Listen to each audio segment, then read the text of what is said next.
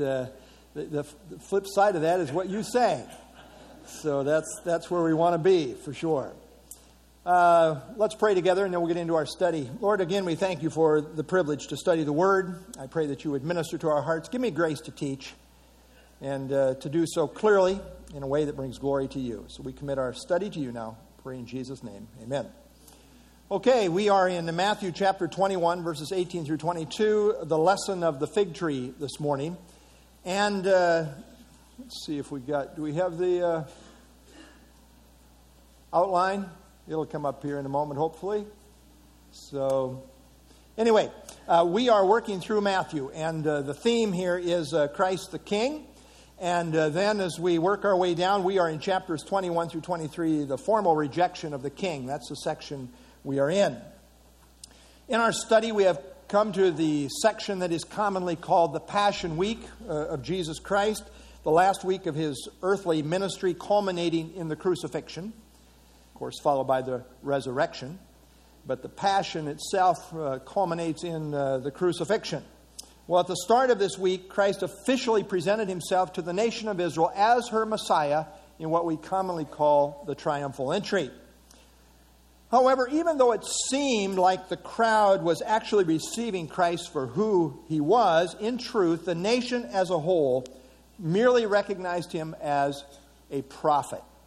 And the city of Jerusalem itself, led by its religious leaders, did not really receive him at all.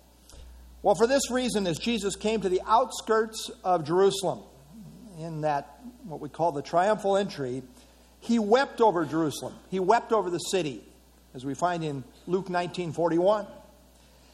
And the reason he did so is because they did not know of the time of their visitation. They didn't recognize who he was, and they didn't recognize the significance of what was really being presented to them. Well, in Matthew, Jesus then cleansed the temple, which is then followed thematically in our text today by the cursing of the fig tree. There are actually five key events recorded in Matthew 21 involving uh, Passion Week. However, they are not given in uh, chronological order. Uh, note these five major events. Uh, they're all related to Passion Week, but Matthew's lining them up thematically for the emphasis that he wants to make. We see the triumphal entry, the cleansing of the temple, and today the lesson of the fig tree. Of course, followed by conflict over Christ's authority and parables indicting Israel's religious leaders. As I say, Matthew writes thematically to make the emphasis that he wants to make. While the parallel passage in Mark 11, we believe, presents what happened chronologically. And so, as we think about that, here's the actual chronology. Sunday, we have the triumphal entry into Jerusalem. He weeps over the city as he comes uh, to the edge of the city. And then he enters and inspects the temple on Sunday, doesn't do anything else, he just checks it out. And then he returns back to Bethany. Monday, he shows up, or he leaves Bethany. He curses the fig tree. He then cleanses the temple. That's the right order. First, the cursing of the fig tree, then the cleansing of the temple. And then again, he returns to Bethany. Tuesday, again, coming back, uh, the disciples then see the withered tree on the return to Jerusalem. As I say, Matthew, while presenting the same events, does not keep them in chronological order, but rather presents them in a thematic order to make a certain point. Now, it's important to note the thematic context here because it points to the meaning of the lesson that is being brought across in relationship to the cursing of the fig tree. You see, the whole surrounding context is really about judgment on Israel because of the rejection of Jesus Christ, their Messiah, as led by the religious leaders. The cleansing of the temple was really an indictment of the religious leaders and their corrupting of the worship center. In Matthew, right after the cursing of the fig tree, we find the religious leaders confronting Jesus about his authority to do these things, the things that he was doing at the temple, which they did not appreciate. So, sandwiched right in the middle of conflict with these religious leaders who were leading the nation in rejection of Christ, right in the middle of this context, we have Jesus cursing this fig tree, which is representative of Israel. This is the context of this event. And context is king. Jesus, in his last week, really performed two acts signifying judgment in that he cleansed the temple and he cursed the fig tree. This was contrary to Christ's normal ministry, which was not about judgment. At the second coming, he will come and it will be all about judgment. But at his first coming, he came presenting grace. John emphasizes this. John 1 17, the law was given through Moses, but grace and truth came through Jesus Christ. Verse uh, chapter 3 17, for God did not send his son into the world to condemn the world, but that the world through him might be saved. However, the nation, in the rejection of Jesus as their Messiah, was now facing judgment because of it. And this is now what Christ is demonstrating in his cursing of the fig tree. One commentator says the theme of judgment on God's people is symbolically acted first and then strongly pressed home in three parables. And that is true.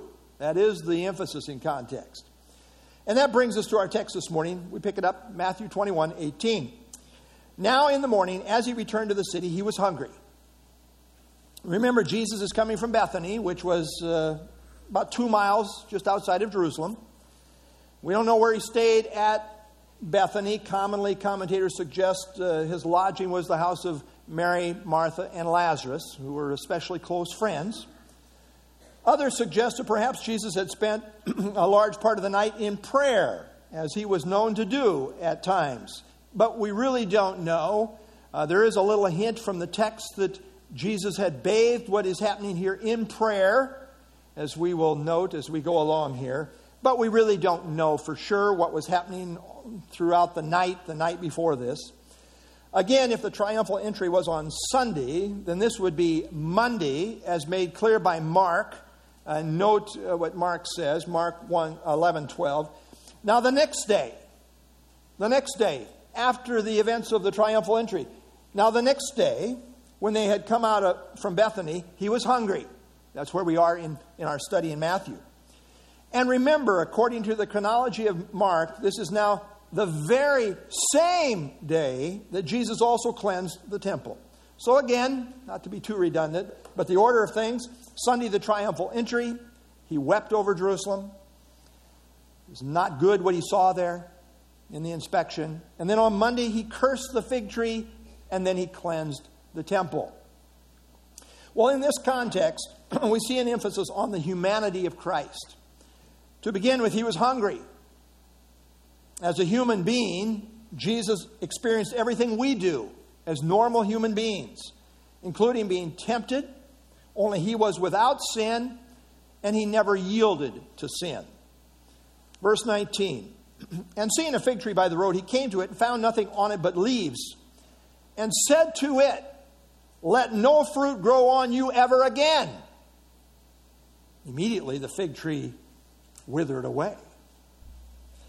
Now, some have struggled with the fact that Jesus initially didn't know that this fig tree didn't have any fruit on it. I mean, after all, he's approaching the tree to get, he's hungry. He wants some figs. And uh, the struggle for some is that uh, Jesus, why, why didn't he just know that there was no fruit on it? After all, on other occasions, we see Jesus knowing the future or knowing what's in the hearts of people, which requires omniscience. So, how can this be explained? Theologians often talk about uh, the kenosis reality spoken of in Philippians 2 7. Philippians 2 7, we have this. Uh, this is what it says. Speaking of Christ, but emptied himself by taking the form of a servant, being born in the likeness of men. The word emptied is the Greek word, is the Greek word kenosis. Christ did not empty himself of his deity, but he did set aside the independent use of his divine attributes. Coming in the form of a servant, more literally, slave, Greek doulos, Jesus, in his state of humility, at every point moved under the direction of God the Father. I mean, he was the perfect servant in every way. And he was in the role of servant, not, not directing his own path, but allowing the Father at every point as a human being to direct him. Notice Jesus said this in John 5 30. I can of myself do nothing. As I hear, I judge, and my judgment is righteous because I do not seek my own will. He wasn't seeking his own independent will, but the will of my Father who sent me. Again, he's doing everything at the direction of the Father. When the Father willed for Jesus to put his divine attribute of omniscience, all knowing, on display, he did. But at other times, the Father's plan was that Jesus experience the limitations of humanity in his state of humility. So sometimes Jesus exercised all power in doing the miraculous, and sometimes he did not. It all depended on what the will of the Father was in any given situation. And Jesus was 100% submissive to do exactly what the will of the Father was at every step of the way in his state of humility. So he was here as a servant, simply doing the will of the Father at every step.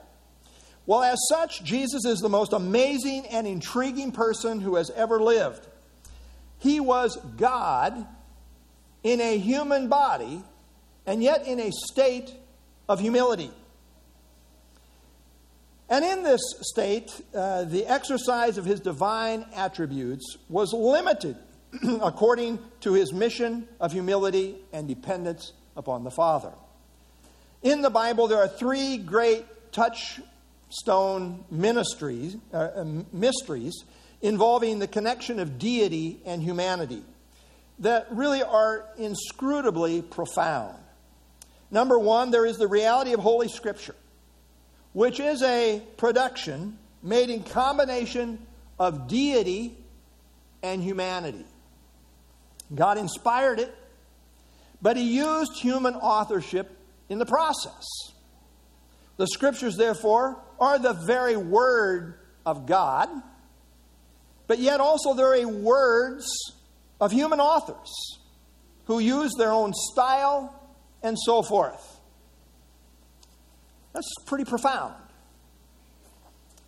2 Peter chapter 1 verse 21 for prophecy never came by the will of man. It doesn't originate with man. It's not like, well, I'm, I'm going to will scripture.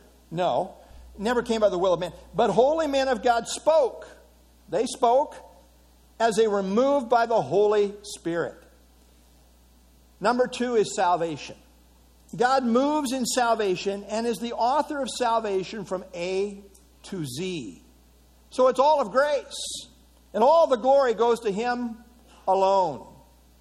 And yet it also involves the element of human response and human responsibility. This combination, too, ultimately has mystery in the mix. Notice uh, in Matthew, as we have already studied, chapter 11, All things have been delivered to me by my Father. And no one knows the Son except the Father, nor does anyone know the Father except the Son, and the one to whom the Son wills to reveal him. That's all God. Verse 27 all God. I mean, how do you know? How do you know God? How do you know the Son? Uh, well, the one to whom the Son wills to reveal him. Mean, it's all Jesus there. But verse 28 Come to me, all. Come to me, all you who labor and are heavy laden, and I will give you rest. That, that's human responsibility. You need to come. And then, number three, the truth of the incarnation. Jesus was fully God and fully man in one person. On the one hand, we often see his divinity on display. On the other hand, we often see his humanity on display. And exactly how this combination of deity and humanity works involves mystery that is profound beyond what we can completely comprehend. 1 Timothy 3:16 Without controversy great is the mystery of godliness. It's really talking about the person of Christ. God was manifest in the flesh, justified in the spirit, seed of angels, preached among the Gentiles, believed on in the world, received up in glory. Well, in the earthly life of Christ, we see splashes of divinity and we see splashes of humanity, all under the direction of the Father, who was bringing to pass the fulfillment of all the messianic pa- prophecies in perfect balance and harmony. Well, Jesus, as the God man, is the perfect mediator, the perfect go between. On the one hand, he perfectly represents God. On the other hand, he perfectly represents mankind, thus being able to bring us into relationship with God because he perfectly represents both sides. As our great high priest, priests represent people to God, as our great high priest, he can sympathize with our human struggles because, as being human, he has gone through it. This is what the, tech, the word says in Hebrews chapter 4. We do not have a high priest who cannot sympathize with our weaknesses, but was in all points tempted as we are, yet without sin. He knows the struggle. He knows what we go through as human beings. He can sympathize. He's in all points tempted as we are, but yet he didn't sin. The conclusion let us therefore come boldly to the throne of grace that we may obtain mercy and find grace to help in time of need. He can sympathize, he knows, he cares, and he can help. Here in our study this morning, we see the humanity of Jesus on display. In the fact that he was hungry, and in the fact that initially he did not realize that there was no fruit on this fig tree. You can say, well, by my supernatural knowledge, I can tell there's no, there's no fruit over there. Well, no, he was limited in, the, in this case. Jesus was hungry, and seeing this fig tree, he came to it, obviously with the desire to eat some figs, but instead found nothing on it but leaves. Jesus then said to the fig tree, Let no fruit grow on you ever again. Well, what was this all about? I mean, why is Jesus picking on this poor little tree? I mean, was Jesus having a bad morning taking it out on this tree? Was he hangry? Meaning easily angered because of being uh, in a state of hungry? Well, that would make Jesus very human. But remember, he was completely without sin. The answer is seen in considering the context. Most, most Bible scholars believe that the fig tree here is a symbol for the fruitless Israel. And Jesus cursing it at this point is symbolic of the judgment coming upon Israel because of it.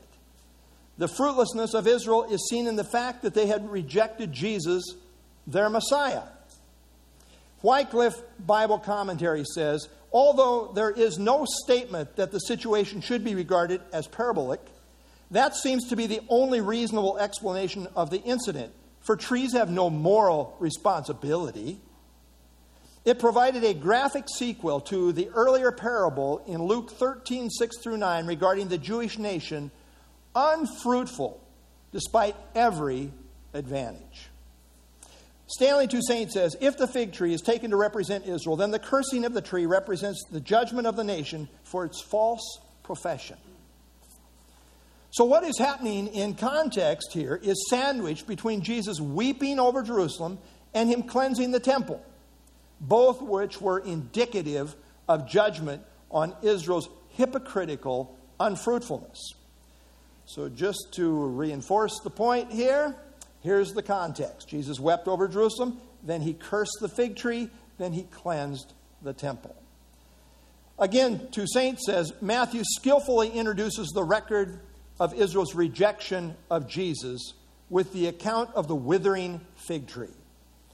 So, again, the whole surrounding context argues this was not just an impetuous act of frustration or anger, but rather a symbolic object lesson, illustrating that judgment is now being pronounced against Israel. The theme of judgment is first acted out symbolically in the cursing of the fig tree, representing Israel, which is then strongly pressed home by three parables of judgment, as seen at the end of Matthew 21 and the beginning of Matthew 22. Now, the fig tree is often representative of Israel in the scriptures, and withered figs as judgment. Interestingly enough, in Luke 13, Jesus gave a parable, as, as I aforementioned, about a fig tree that for three, excuse me, that for three years was unresponsive. So, what do we find there in Luke 13? uh, he spoke this parable. A certain man had a fig tree planted in his vineyard, and he came seeking fruit on it and found none. Then he said to the keeper of his vineyard, Look, for three years I have come seeking fruit on this fig tree and find none. Cut it down. Why does it use up the ground? Uh, MacArthur says, Our Lord makes no specific comparison of that three years to the three years of his ministry, but it was three years after Jesus first presented himself to Israel as their Messiah that the people declared their final rejection of him by putting him to death. Uh, so there is, a, there is a, a corollary there, although we want to not take it further than what Jesus specifically said. Well, fig trees were a staple fruit in Israel. Fig trees normally bore two crops each year, but if it didn't freeze, some of the fruit could remain on the tree almost all year long until overtaken by the next crop.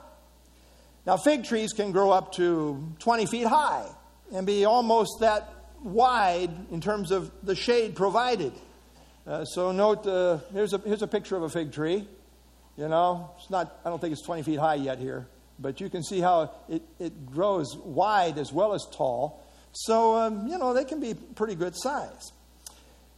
In the Old Testament, in Deuteronomy 8, 7, and 8, the promise is that God would bring the Jews into a good land, quote, full of fig trees, among other things. Lots of things are mentioned there, but fig trees is mentioned. When Jesus met Nathanael, he told him that he had seen him under the fig tree, perhaps having his quiet time. I don't know.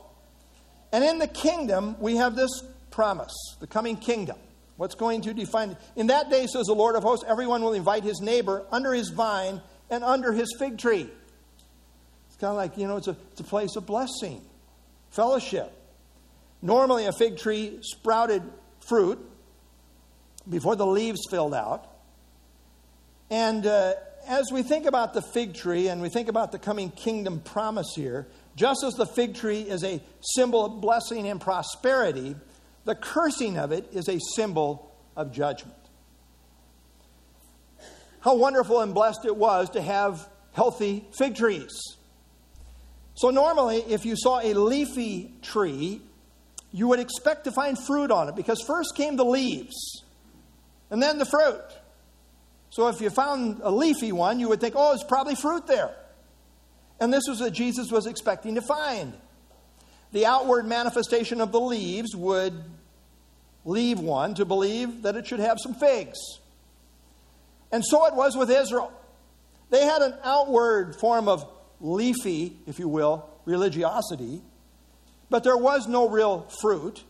The nation as a whole was barren, as evidenced in the rejection of Jesus as their Messiah, as evidenced in the totally corrupt spiritual leadership. Well, the consequence was that Jesus pronounced a severe curse upon them, saying, Let no fruit grow on you ever again. And then the text says, Immediately the fig tree withered away. Now, this was most remarkable because this is the only judgment, the only miracle of judgment found in Christ's ministry. It's interesting to study the ministry of Christ. You don't find him, you know, going around cursing things. This, this is it. This is the only occasion he specifically cursed rather than blessed, that he destroyed rather than restore. You say those wicked Pharisees, you're blind, your, your history, just puff of smoke. He, he wasn't doing that.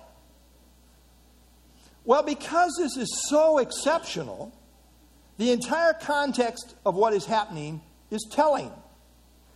The context, again, was one of rejection of the Messiah, the climax in the cross, which is now just a few days away. In that context, out of character for his ministry, Christ performed a symbolic miracle of cursing, signifying a curse being placed upon Israel. And we don't have to wonder whether it was a curse or not, because the parallel in Mark 11 21, Peter, remembering, said to him, Rabbi, look, the fig tree which you cursed has withered away. Now, in the Old Testament, God very strongly and specifically told his people Israel that they would be blessed for obedience and they would be cursed for disobedience. Deuteronomy 28. Rejection of their Messiah was the highest form of disobedience, and therefore we would expect the curses to follow. Now, God is a very patient God. In grace, He reached out to Israel for three long years, climaxing in the triumphal entry. But now, in view of their rejection of Him, Christ uncharacteristically pronounced a curse upon them, as symbolically seen in the cursing of the fig tree. Now, when it says immediately the fig tree withered, this indicates that immediately it began to die. And according to Mark 11 20, the next morning, which would have been Tuesday morning, they saw the fig tree dried up from the roots. So immediately it began to wither from the bottom up, but the disciples didn't really notice it until the next morning. Now, this speaks of the severe consequences for the hypocritical fruitlessness of Israel, which climaxed again in their rejection of Christ. Living things are expected to bear fruit. In Matthew, fruit is indicative of life and having a living relationship with God. Matthew 7:18 says, "Every good tree bears good fruit."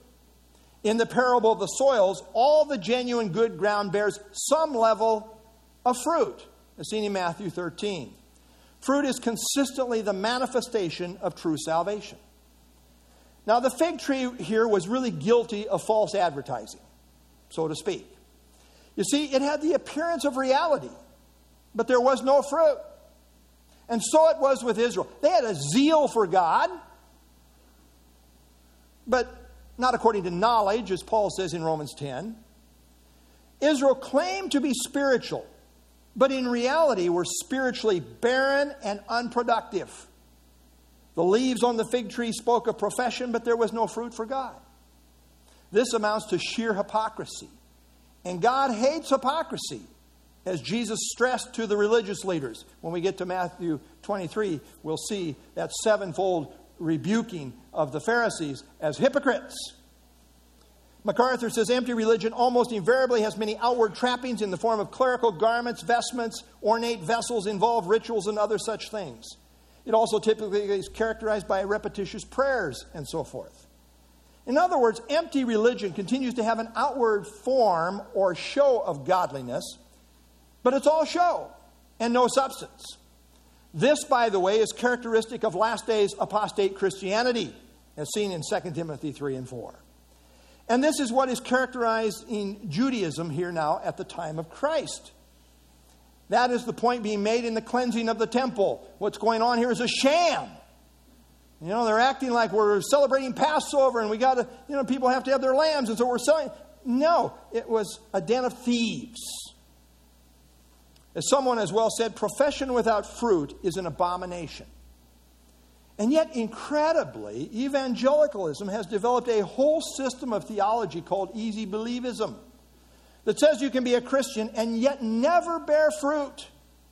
I frankly think that is the doctrine of demons. We are not saved by fruit, but if we are saved, the expectation is that there will be some level of fruit. No fruit, no salvation. Certainly, fruit begins in the heart if anyone is in Christ, he's a new creation. Old things are passed away. Behold, all things are become new. If you are truly a regenerate person, you truly have the Holy Spirit living in you, that's going to bear some fruit. God disciplines all of his children, Hebrews 12, to build holiness into their lives. When Jesus was on trial before Pilate, the Jews with one voice cried out, His blood be on us and, our, and on our children. And it has been. Israel as a whole has remained spiritually unfruitful, barren, and unproductive, and will continue to be so until they finally come to recognize Jesus for who he is as their divine Messiah. Now, there's always a remnant. God always has a remnant, but the nation as a whole is characterized by apostasy. The sovereignty of God continues to preserve Israel, but his blessing is not upon them. They are still in rebellion, yet because of his covenant promises, Israel still has a future. And being back in the land in the latter days is in perfect accord with last days prophecy, as seen in Ezekiel 38 and 39. Well, the linking of the symbolic miracle of judgment, the cursing of the fig tree, and the cleansing of the temple, which immediately followed, implies God's imminent punishment of Israel, which would result in the destruction of the temple, the very center of Jewish society. Well, in just a few years, the Romans came and demolished the temple and crushed the Jewish state as a political entity. And then the Jews were scattered throughout the known world for almost 200,000 years. Thus, in the cursing of the fig tree, it seems evident that Jesus was really setting aside that generation which would never see fruit and would not see the kingdom. And this continues to be in place until Israel will come to repentance. Well, verse 20 says, And when the disciples saw it, they marveled, saying, How did the fig tree wither away so soon? Again, according to the chronology of Mark, this actually took place on Tuesday. So here's the chronology Sunday, the triumphal entry. Monday, the fig tree is cursed, the temple cleansed. And then Tuesday, as they're coming back into the city again, the disciples see the withered fig tree. Immediately, when Jesus cursed the tree, it began to dry up, but but the next day, really a span of a few hours, the tree was completely withered up. So much so that the disciples marveled and said, How did the fig tree wither away so soon? I mean, when a tree dies, normally it takes quite a while for it to go through the dying process, to be completely withered up. I mean, it can take years for a tree to die. Never do they die in one day and are completely shriveled up the next day. I mean, this was shocking. Even though the disciples had seen the Lord, Lord perform so many miracles, yet this was new. And the rapidity of it caused them to be astonished. And at this point, the disciples were not asking the why, but rather how. They understood the why as being because it wasn't bearing fruit, but they probably didn't really understand the symbolism of it until later. But their question at this point was on how. How did this happen? I mean, the day before, even after Jesus cursed it, it still just probably looked normal, although it began to die immediately from the bottom up. The next day when they come back, that thing is completely shriveled up. Wow! How, how did this happen? Well, obviously, it was a miracle. But Jesus took advantage of this situation to make it a teachable moment. And since they didn't ask why, but rather how, Jesus changed direction and deals with the source of the power, which is God, and the means of tapping into that power, faith and prayer. Verse 21, 22. So Jesus answered and said to them, They're asking how, right? They're asking how. Jesus said to them, Assuredly I say to you, if you have faith and do not doubt, you will not only do what was done to the fig tree but also, if you say to this mountain, Be removed and be cast into the sea, it will be done. And whatever things you ask in prayer, believing, you will receive. Wow. When Jesus says assuredly, it's a strong assertion. The Greek word is really amen. It's often translated as truly. When Christ wants to strongly affirm something, he often uses this word. And here Jesus makes the issue that of faith and prayer. Note that Jesus connects his emphasis on faith and prayer to what was done to the fig tree, saying, If you have faith, you'll be able to do what was done to the fig tree. This would perhaps suggest that what Jesus had done to the fig tree had been bathed in prayer. This is how. Again, it's not spelled out specifically, but that may be the implication in the flow of the context. The connecting point between the cursing of the fig tree and how it happened is linked to Christ's emphasis on believing prayer. Now, faith is not faith in faith. It's not faith in yourself. It's not faith in your dreams, your desires, your hopes, or your aspirations. James says this in James 4 3 You ask and do not receive. What's the problem? You're praying, nothing's happening. What's the problem? Well, because you ask amiss. Your prayers are off target. Why? Why? That you may spend it on your pleasures. Selfish praying. There's a wrong kind of praying, and God doesn't answer those prayers. Prayer is not an abstract idea or a vague sentiment, it's not a feeling. Faith alone does nothing. I mean, you can have faith in your pet fish. Fine. What's that going to do for you? You have all the faith in the world in that fish. Not going to do anything for you unless you want to eat it or something. But anyway, maybe you want to give thanks for you. I'm, I'm sorry, we're way off on track here. Faith must have an object. And biblical faith has its object as God and His Word. Study that. Study the Bible. You'll find faith is always linked to God and His Word. It trusts God to do what He says, what He promises. Biblically, faith is always connected to God and His Word. Now, people say, well, I just have faith that this is going to happen. Well, the question is, on what basis? Do you have a promise from God for that? If not, you have no basis. You have a human feeling or sentiment, but that might simply be faith in your feelings, which is completely unfounded. Jesus promises that if you have faith and don't doubt, then you will not only be able to do what was done to the fig tree, but also cause a mountain to be cast into the sea. Now that gives us a little pause. I mean, when's the last time you saw people casting mountains into the sea? I mean, even the, even the big faith healers. I mean, the, when, does, when does this happen? Casting a mountain into the sea has never in the history of the world ever happened. You say, oh, yes, it has. okay, I'm open. It hasn't happened. Jesus himself never did this. The apostles never did this. No one has ever literally done this. So this causes us to think that Jesus is here speaking metaphorically. The great rabbis in Judaism were considered to be solvers of great problems and therefore called rooters up of mountains.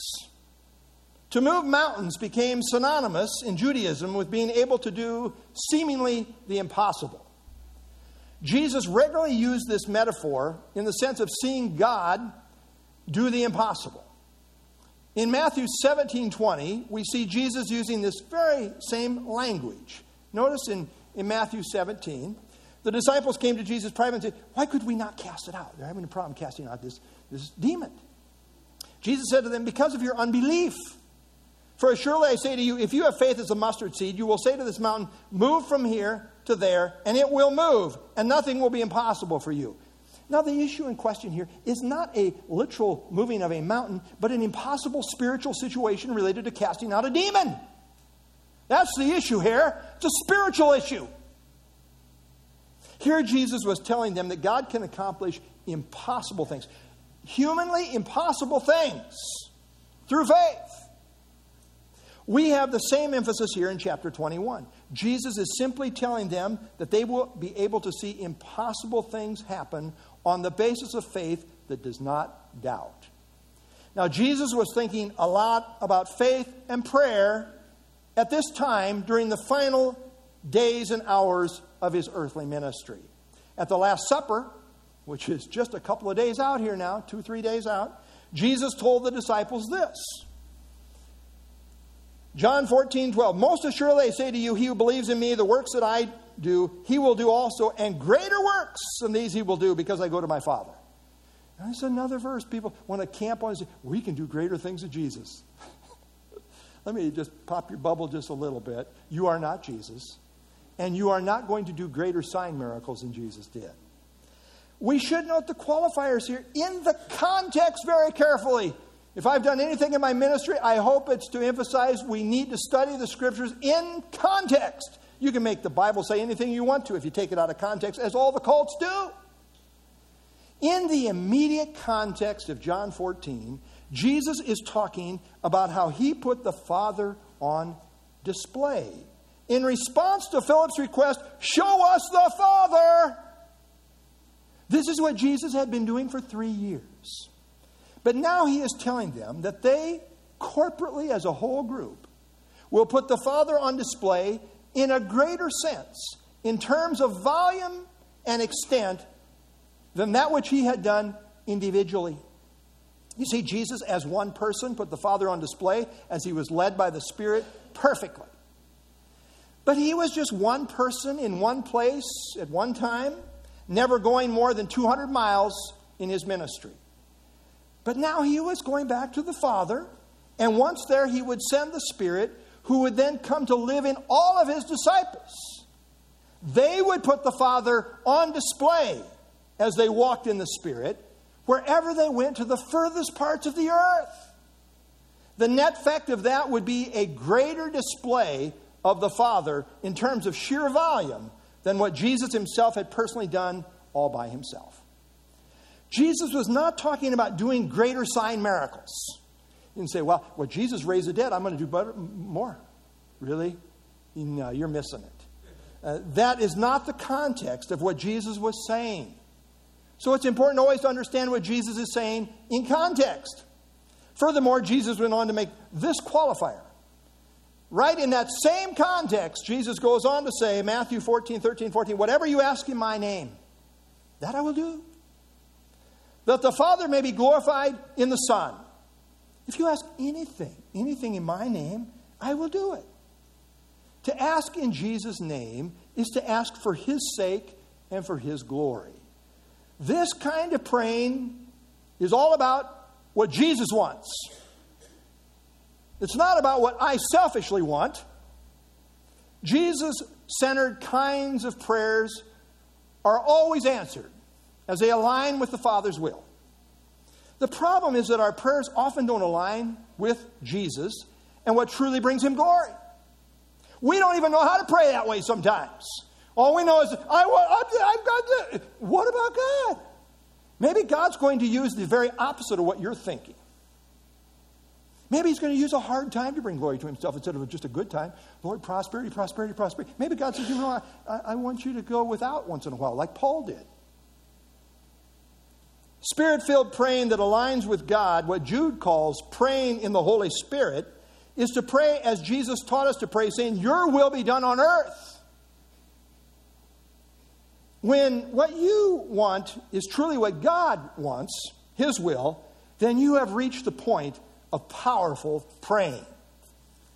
John said this, 1 John 5, 14, 15. Now, this is the confidence that we have in him that if we ask anything, anything, according to his will, he hears us.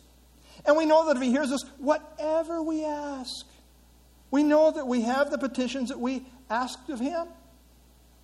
No matter the impossible thing, the size of the mountain, if we look to God in faith to remove it, it will happen.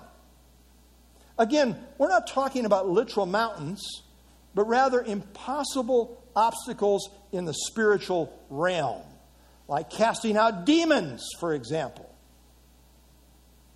Uh, the illustration there in Matthew 17. Verse 22 And whatever things you ask in prayer, believing, you will receive. What is the condition for seeing God move metaphorical mountains? Which is to say, do impossible things. The key is believing prayer that aligns with the plan, purpose, and will of God. You see, in prayer, the whole goal is to get God's will done on earth and not my will approved in heaven. you see? You see, that's the whole idea. It's all about God's agenda. It's all about what he wants to do, not what you want to do. I'm sorry, we got a whole man centered way of praying these days. It's all self centered, not God centered. It's about my plans, not his plans. There is a whole context here related to what's happening with Israel. As I have shared, the cursing of the fig tree had nothing to do with Christ's personal whim or self agenda detached from the Father's plan. No, he was moving in sync with God's program for Israel. That's the context. When we pray in keeping with God's program, he moves mountains. The major thing in Christ's ministry was souls. His whole reason in coming was to, to seek and to save that which was lost. To properly understand what Christ is saying, we must understand he's talking about prayer in relation to people and God's plan for his people. The emphasis in Christ's teaching was praying in relationship to people, really not stuff. It's not that it never enters in, but the major mega thing is God's plan in relationship to people. Again, on the night before his crucifixion in the upper room, Here's where Christ's mind was in relationship to the issue of prayer and in relationship to fruit bearing, and they're connected. Notice what he says. You did not choose me, but I chose you and appointed you. What, what, what, why? Why? Well, what's my purpose for you guys? Well, that you should go and bear fruit, and that your fruit should remain. And how do you bear fruit? Whatever you ask the Father in my name, he may give you. Fruit happens through prayer, believing prayer. If you don't pray, don't expect fruit. If you don't pray in faith, don't expect fruit. God works fruit through believing prayer. This is the, the method that God has ordained. He can do it without us, but He wants to use us. What kind of prayers do we see in the early church in the book of Acts? As they took the instructions of Christ and they began to apply it to history as history is unfolding now in the book of Acts, what do we see? What kind of model of prayer do we see in the book of Acts? Well, to begin with, we see them in prayer in Acts chapter 1. We need to study that sometime. Right? Right? We, we studied that in Sunday school this morning if you here. But anyway, uh, little joke there. Uh, we begin them, we see them begin with prayer in Acts chapter 1 as they awaited the coming of the Spirit, and then He came with power in Acts chapter 2. In Acts 4, they were praying for boldness to speak the word, and the place was shaken. And they went out and spoke the word with boldness. In Acts 13, we see they were praying, and the Spirit called Barnabas and Saul to missions work. And Paul and Silas were praying in prison in Acts 16 and the lordship of Christ was suddenly on display as the prison was shaken to its foundations, resulting in the conversion of the jailer and his family. This is the point. If you examine believing prayer closely in the New Testament, you will see it is predominantly soul oriented. The great goal is to win souls. That is being fruitful. It's a relationship to people. But here is the deal that is an impossible mountain moving endeavor in terms of people being saved or people being spiritually changed. We can't do it. Christ said, without him, we can do nothing. Paul said his message was not of human wisdom, but in demonstration of the Spirit and of power. In 2 Corinthians 3 5, Paul said, not that we are sufficient of ourselves to think anything as being from ourselves, but our sufficiency is from God. A.C. Dixon said this When we depend upon organizations, we get what organizations can do. When we depend upon education, we get what education can do. When we depend upon man, we get what man can do. But when we depend upon prayer, I would like to say upon God in prayer, we get what God can do. Again, I think the emphasis Christ is making is in relationship to believing prayer, and it's in relation to God's plan, purposes, and program. And what God is doing in the world today, above all else, is building His church. Powerful praying is about God's program of church building, winning souls, seeing them grow, and their spiritual well being. That is what New Testament praying is largely all about. Study the prayers of the New Testament. Study the prayers of the Apostle Paul. Is he praying for all kinds of physical things? No, it's the spiritual well being of people. He's asking prayer that he'd open his mouth and speak as he ought to speak. Yes, sometimes he makes a little PS and remember my chains. But for the most part, it's overwhelmingly about spiritual needs. We're kind of lopsided. We make the emphasis all these physical needs and, and this, and not to belittle that. I mean, John does say he's praying that their, their soul uh, would prosper even as they, or that they would prosper uh, physically even as they do in terms of their soul. So, I mean, that is part of it. But it's when we pray about the issue of souls that we see God move mountains. Making disciples is an impossible task. We can't do it. You know how hard human hearts are? It's a God thing. Only God can break through to a human heart.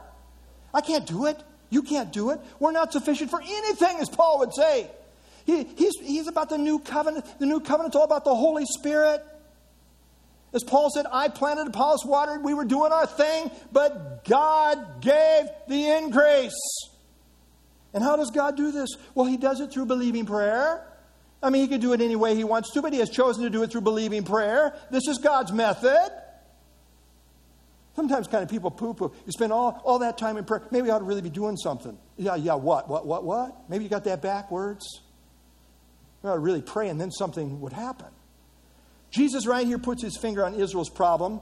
They were no longer people of prayer, generally speaking, of course, there's always exceptions. But as a nation as a whole, they were spiritually barren. Israel had turned her temple from a place of prayer into a den of thieves. No powerful praying going on there. No emphasis on souls there. The nation was not focused on faith. They didn't believe the clear truth about Jesus the Messiah. In contrast, Jesus tells his disciples that the key to seeing God work impossible things, miraculous things, is believing prayer. This is what God uses to bring people to himself, to change people. God is no longer doing sign miracles today because that was unique to Christ and the apostles. However, he is doing spiritual miracles in the hearts and lives of people in answer to believing prayer. And this is where we come in. You know, I've seen many situations through the years. I'm thinking about one particular situation where a person left the church very upset with me. And uh, they were in sin. And, uh, you know, I put that person on my prayer list. And, and I can't tell you how many times I've seen this happen. But one day, this person called me and says, I've come to repentance. I've gotten right with the Lord. They were again on track. Only God can do this. Only He can change people. Only He can move spiritual mountains, and He does it in answer to believing prayer. Only God can really change a hardened heart but as we pray, we see God work as only He can do. And yet, here too, we are in the mystery zone of God's working and human responsibility. You see, God doesn't force people, but He works in answer to prayer. Want to see God move mountains through believing prayer? Jesus said, Surely I say to you, if you have faith and do not doubt, whatever things you ask in prayer believing, you will receive. If a mountain moving endeavor is in accordance with the will of God, and you ask in believing prayer, it will happen. I did like what David Jeremiah said at this point. He said, Nowhere in the scripture does anyone cast a mountain into the sea through a faith filled prayer. Why not? Well, because God has never willed anyone to pray such a thing. now, while that is true physically, I do think, metaphorically speaking, God does remove mountains through believing prayer. I mean, we really need to tap into this. What does Paul say in Ephesians 3? Now to him who is able, he's able to do exceedingly, abundantly, above all that we ask or think, according to the power that works in us of all things. To him be glory in the church by Christ Jesus to all generations forever and ever. Amen. John MacArthur says God does not build his church or build up his people by better ideas, programs, methods, although such things can have a place. God promises to truly reveal his power only through faithful believers who persist in prayer, seeking only his will.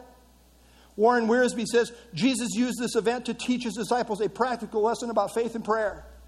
The temple was supposed to be a house of prayer, the nation was to be a believing people. But both of these essentials were missing we too must beware of the peril of fruitlessness. In believing prayer, we don't just have a blank check. We have a blank check with this qualifier Is Jesus' name on it? It's all about Jesus. If he can sign off on it, it will happen. And as we pray accordingly, we will see God do impossible things in keeping with His will for His glory. God help us to be people of believing prayer and then watch what God does. Let's stand and have our closing song.